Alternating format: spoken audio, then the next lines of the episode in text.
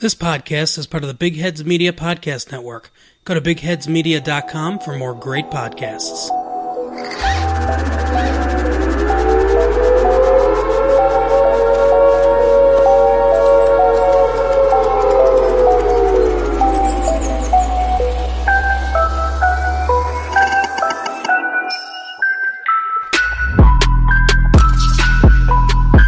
This is the American Toffee Podcast, your source for stateside views on Everton Football Club.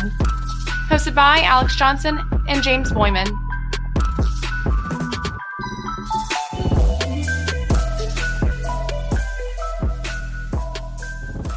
Season's greetings to all of you toffees out there. Welcome back to the American Toffee Podcast. James here, joined by Alex. Alex, how's it going? What is up, everybody? It's going fantastic, man. I I, I want to preface this episode by saying that I came to uh, another city to my parents' house to hang out with my grandparents and watch the match. So I'm recording on my phone, so don't be alarmed by slightly lesser audio quality. Um, but nonetheless, I'm doing fantastic after a win capped off by uh, literally Dominic Calvert-Lewin doing his best Robin van Persie impression.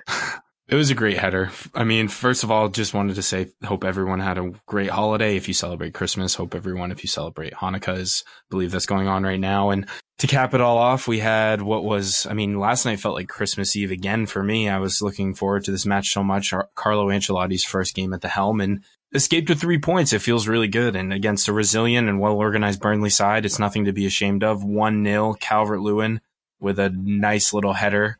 Really, really well placed. I mean, literally nothing the keeper could do about it. Gets fortunate with it, of course, hitting the post and going in. But all in all, a really positive match. Alex, let's wind it back to, let's see, it would have been 9 a.m. and the lineup drops, and we're all a little bit uh, surprised, I think. That's the first impression from a lot of people. Yeah. So, as you said, it did feel like Christmas Eve once again. And I was very skeptical as to A, who might start. I mean, obviously, there were slightly less options due to so many injuries. Um, and, and then B, how we would set up and what our tactics would look like, right? Mind you, Ancelotti just started on Monday. So he had a whole three days to get to know the squad a little bit better and to essentially kind of consider the opponent and how we might set up and what would work best. Obviously, I think to everyone involved, the biggest surprise would have been uh, Sidibe at right midfield. I did like the 4-4-2 setup, which was interesting that he went with what Dunk was doing. However, you know, I would say that from my perspective, and let me know what you think, James, it made the most sense, I think, to stick with the 4-4-2. Um, we secured, I want to say, five points from three matches while Duncan Ferguson was in charge. Uh, since Marco Silva has left, we've played a flat 4-4-2 in all of those matches against much tougher op- opposition than than Burnley. And so I think I think on such a quick turnaround with with a new team and a new manager, the setup made sense. Yeah, I, I agree. Although I think there's an argument to be made that it wasn't even a 4-4-2, that it was at times a, a 3-4, 3-5-2. Um, Lucas Digne and, and Djibril Sidibe were out very wide on the on the flanks, and though they did get back and do a fair amount defensively, it seemed like they were encouraged to get wide and get up the pitch and try to provide some kind of outlet. And then Coleman, interestingly enough, was like definitely playing more centrally. But the one thing I'll say about the the formation today that no matter what you classify it as, there was a lot of fluidity in the side. I mean, at times you had Coleman underlapping, overlapping on the right hand flank. You had Bernard coming across through the middle. He was out wide. He was all over the place. Uh, and of course, the two strikers, the striking partnership of Calvert Lewin and Richarlison. I think that was super important for, for Ancelotti to maintain because that's been working so well for us. But we did see a very different, uh, tactical setup, though the formations are arguably the same. We saw of course, going against a side like Burnley, it's to be expected. We know what Sean Dyche is going to going to put on the field. Are really organized. They're going to sit deep and they're going to do what a lot of the the quote unquote lower um, half of the Premier League table sides do, which is don't try to concede, be compact, and then try to win with long balls and stuff in the air. And I thought, you know, we find under Duncan Ferguson, I don't know if we had more than 50% possession in a single game. Today, we're looking at nearly 70%. Of course, at home against Burnley, it makes sense, but it was nice to see some of the, um, you know, it's nice to have the ball a lot, although at times we really struggled to break them down. I thought there were a lot of interesting moments with Uh, playing through the middle specifically, which is something we didn't see much under Marco Silva, I thought we did a really nice job of breaking their lines through the middle and creating space in that, like just across the midway, the halfway line rather. Um, and, and, then getting the ball into that position where the midfielder or even striker in some cases can turn and start to to look to get the ball forward again, or even play it back out wide and continue to have Burnley players like shifting around and keeping them on their toes and unable to adjust. So again, really nicely done by Ancelotti. Feels good to get three points on the board. Yeah, you're right. It, it definitely was more like a three-five-two. Um, sometimes it's kind of hard to to stray away from what the graphic shows, right? But um, prime example was when Mason Holgate stepped up into central defensive midfield right after uh, kickoff the other the other week. But nonetheless, I thought it was a really it was a really nice showing. I thought the tactics were definitely interesting, right? As you said, Luca Digne at least was sitting up very high. Um, and that's why it also made sense that Sidibe then started at quote unquote right midfield, right? Because in reality, he kind of played as a wingback. Um, and him specifically, I thought he played pretty well. But the thing that I really like to see the most, right? Through the first about 15 to 20 minutes, we really struggled with their press. Their front three or four players were pressing our center backs and, and trying to cut off the passing lanes to our wing backs. And so it was making it very difficult for us. But next thing you know, you see Richarlison dropping in deep to be able to create a diamond between whatever player in the defense had the ball, our two central midfielders in Delph and Sigurdsson, and then you had Richarlison at the tip. And so then you saw over and over and over again a pass to break a line or two into Richarlison. And next thing you know, we're running towards goal. And, and, you know what? To be honest, under Marco Silva, you would have never seen that. You would have seen us continuously pass the ball to the sides and down the line. And then next thing you know, by the time we got the ball into the middle of the pitch, it was either A, a dead end cross, or B, at the top of the box at about 25 yards out with no option. So it was really nice to see that we were working the ball through the middle. And, and the important thing for me in that instance was the change. Um, obviously, he was he would have been instructed to do so, and I think that that shows a lot of tactical fluidity, and and I, I was really impressed by that. And I thought that that's when we really started to get a great handle on the match. Yeah, all really good points that you bring to the table. I, I did think one, it was very encouraging to see, I think, Mason Holgate specifically on the ball. Yerry Mina and Mason Holgate both looked really comfortable on the ball and in possession. Mason Holgate continues his really nice run of form right when we need him most. Got back to kind of his more natural position, I suppose, at center back today. And he was Burnley, he was sort of the the link that they couldn't really quite they couldn't step up to in pressure. So he ended up having a lot of the ball and did a really nice job of driving and dictating play down the, the left hand flank alongside Lucas Digne. I also thought that Fabian Delph, um, returning from injury, really showed what he brings to the side. His movement, his defensive work rate were, were excellent.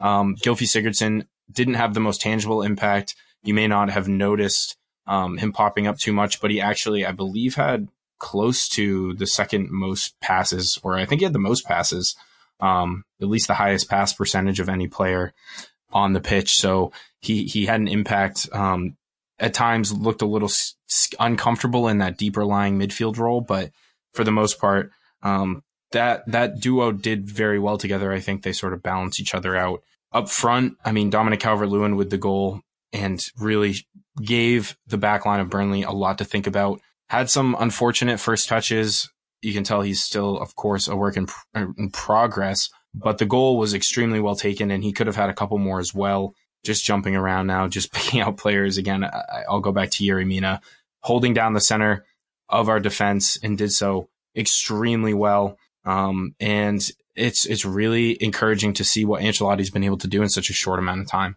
Well, now that we're on the on the topic of certain players, right? Someone that we haven't even mentioned once, I don't believe, that I think absolutely deserves it would be Bernard, right? Uh, mm, uh, the commentators yep. were saying it, which I think is an easy cop out, but I do agree. Um, before he came off, he was definitely Everton's man of the match.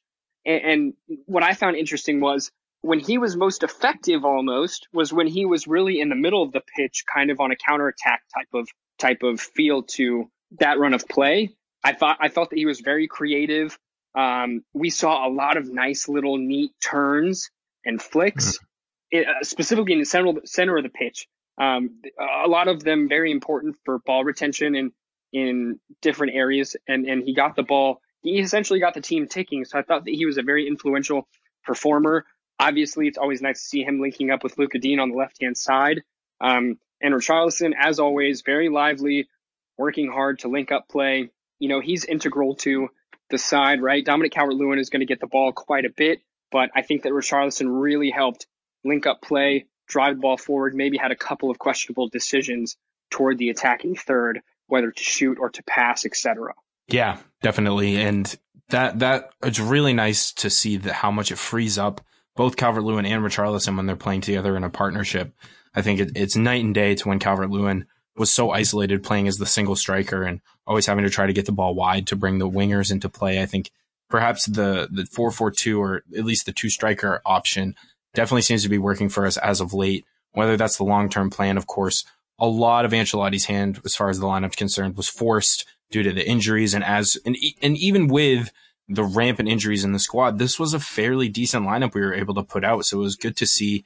Um, Seamus Coleman, another player we haven't really talked about, he had an outstanding game today. I thought defensively he was really solid, and then even getting forward, he was instrumental in uh, with the, with Djibril Sidibe. They had a really nice link up throughout most of the match, and Coleman, I mean, almost manufactured a couple goals. And then, of course, it was the cross from Sidibe that eventually led to the goal from Calvert Lewin. So I believe that's his fourth assist in all competitions this season. And he hasn't even been playing for, uh, you know, a lot of the beginning of the year. So it just shows he is immense quality as far as I'm concerned. Snapping him up for the fifth, rumored $15 million or 15 million euro pound, whatever, whatever uh, currency you prefer is going to be a really good bit of business for us, I think. And I, I, I don't see any reason why Marcel Brands wouldn't move forward with that when the season's done.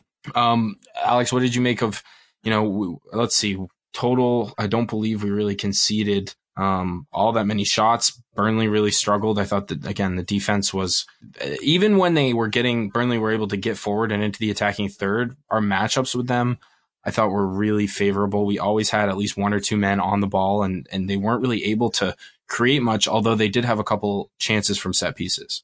Yeah, I mean, overall, I think the tactics worked. I think individually, um, all performances were at least good. Um, to to your point about Sidibe and snapping him up, I absolutely agree. And I actually, my grandma's favorite player is Seamus Coleman by far, and can't falter for that.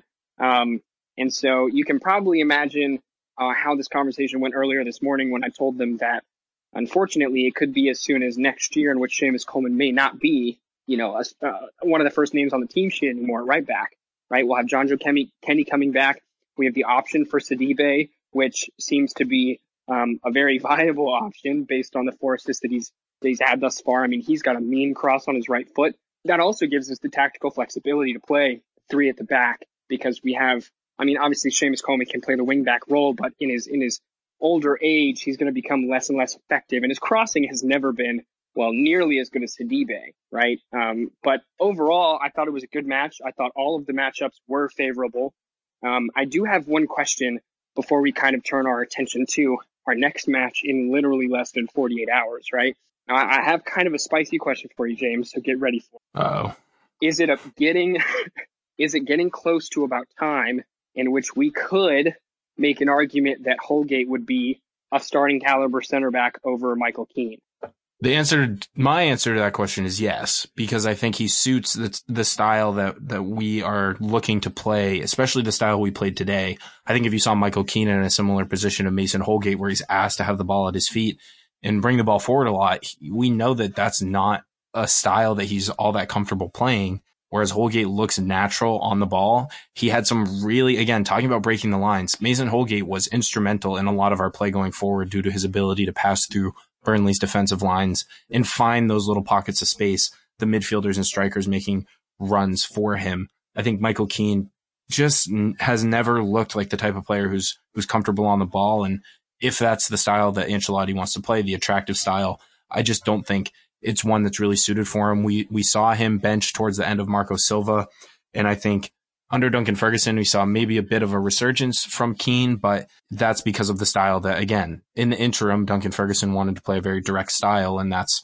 what Michael Keane has always been best at. Now that we're looking to perhaps play a bit more ex- expansively, I don't see that being something where Michael Keane is gonna he's gonna have his work cut out for him if he wants to fight his way back into the side because again, Mina much more comfortable on the ball and Holgate as well. And when you're using Seamus Coleman as quote unquote third center back, um, I think that says it all as far as what Ancelotti views as the strengths of of the respective players. That is actually a really good point because it's it's super telling to see of the three center backs which two he chose, or even at this in this case, which three he chose in his first match in charge when we know that Michael Keane is fit. And one point, actually, really, although I guess we're not quite getting into the Newcastle game yet, one point that I did want to make that I saw. Did you see the reluctance for our center backs to pass back to Jordan Pickford during the match? Right? That they they almost made every effort in every situation to pass the ball sideways or get it forward before they passed it back to Jordan Pickford. That to me is clear sign that management said, make sure you retain the possession and pass out of the back, which is definitely nice because we did used to enjoy that a handful of years ago, um, specifically with a with a certain uh, center back that went to Man City that rhymes with Bon Bones, but uh, nonetheless. that was off the Classic. cuff, James. Chill out. Good Bon Bones, nice. Bon Bones. uh, no, but I mean that's a good point. Right. So I found that interesting as well. I, I meant to bring that up earlier, but okay. So we are sitting here on the 26th Boxing Day. We played Burnley once again. We win 1 0 with Dominic Calvert Lewin, a diving header. We look at the fixture list and we see that we go away to St. James Park against Newcastle in literally less than 48 hours on Saturday. Now, obviously, with a quick turnaround, right, we're not going to go, we're not going to jump in and do a full preview, but I want to ask, how do you feel about having a game in less than 48 hours when we've now picked up, and, and this is a very damning statistic pointed out in Discord, um, eight points in the four matches after Marco Silva has departed. We've climbed to 13th on the table now with an eye on maybe 9th or 10th, depending on a win on Saturday. How important is it that we're able to go out and grind a result in less than 48 hours? Oh, it's it's absolutely massive, and I think you know, Ancelotti probably put his best 11 out that he currently can field. How that's going to change on Saturday with such a quick turnaround, I don't know. I imagine they'll have tomorrow off and doing some rehabilitation, trying to get everyone back as as close to full strength as humanly possible because he's going to want to play as many of these players again as possible. But I don't think he's going to be able to. There's going to have to be some, probably some tweaks made to the side. But all that said, I think tactically the same type of style will be successful against Newcastle or has the ability to be successful against Newcastle if we can execute and, and with the same work rate. And I think that's the biggest worry going into a game with such a short turnaround is will they be up to the levels of fitness that, you know, they were at today where they can run continuously. Um, it's not going to be as easy, which is why possessing the ball is so important because you just can't afford to be running yourself ragged 70% of the time if that's what you, the possession you're conceding to the opponent. So I think, you know, Burnley are a really well organized side. They don't concede easily. Newcastle, a lot of the same. I think we're going to see again organization. They're not going to look to get forward all that much. We know that Newcastle are, are having not the best season, although, um, you know, under the new manager, they have done all right and they have some quality players. So, we will just have to be, you know, Joelinton has, has been brought in and has had his struggles, but he's a quality striker on his day. So I'm, I'm optimistic for the match, but again, it's going to be, it, Ancelotti has a really tough job on his hands with these, with these holiday fixtures and we can kind of see the light at the end of the tunnel now, but it's just about keeping everyone fit and healthy and then, you know, using these games as a building block to, to kick us on for the new year. Right. I mean, we know the answer is no, they will not be nearly as fit on Saturday as they were today due to the sheer amount of mileage they put on their legs today on Thursday. So it's going to be interesting to see how many changes he might make. I would say he might even go as, to, as far as to, to make three or four changes. The nice thing is Newcastle do play a little more expansive than Burnley do. But furthermore, Newcastle are at home this time.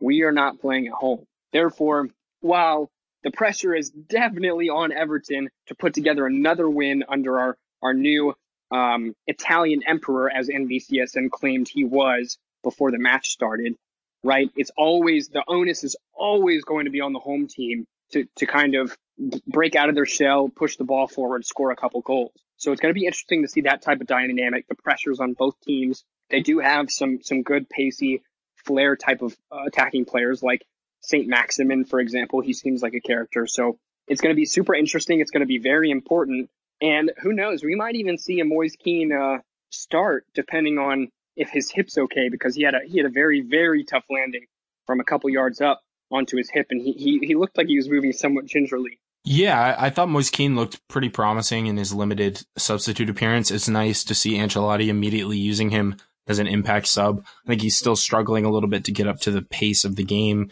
Uh, he he he's constantly trying to beat players in one-on-one situations, but he hasn't really had too much come off as of yet. So I think he's kind of due for a to get a start. But that said, who do you bench between Calvert Lewin and Richarlison? I mean, that is a really tough choice. If you have the choice of the three, I still think you go for Calvert Lewin and Richarlison over Kean and use him as a sub. That said, I would have liked to see him come on perhaps a bit earlier and to make a, you know, have a little more time to get to grips with the game because as once we scored, I mean, the game opened up tremendously as far as the counterattack. And we at that point looked fairly content to just sit back and see the game out, which I'm totally, of course, totally fine with. Got to secure the three points above anything else. But, um, it's clear that Moise Kean has the opportunity and has the potential to really thrive in that impact sub role where he can come on fresh legs and really drive at the defense and get them backing up and create things off of that. So perhaps he'll get the start regardless. I think he'll continue to see increased number of minutes over the next month or two as, you know, it, it, we bring in Ancelotti who has already spoken con- positively about Moise Kean, said that he wanted him in Napoli. And I think he'll take him under his wing and really look to develop him. But I still don't think he's quite ready to move above either Richarlison or Calvert Lewin on the depth chart. Very fair. I mean, I've been echoing those sentiments, but Nonetheless, it's about time that he starts earning a couple more minutes. And furthermore, it's definitely about time he scores his first goal for Everton. So it'll be interesting. Um, hopefully, we can secure a win on the weekend. Obviously, we'll be back uh, Saturday after the match to talk about it. But before we wrap up, uh, we have a Discord channel, right? And we'll do score predictions in the Discord channel. And a friend in the Discord channel named MS Toffee called the scoreline correctly, but also called the assist and the goal scorer correctly. They called 1 0 Everton, Sidibe to Dominic Calvert Lewin. So shouts out to MS Toffee because that is ridiculously uh, good prediction, score prediction specifically. Otherwise, thanks so much for tuning in as always, and up the top.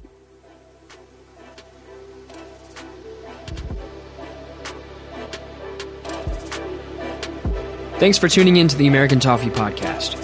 Come join our Discord community at invite.gg slash ATP and follow us on Twitter and Facebook at USA Toffee Pod.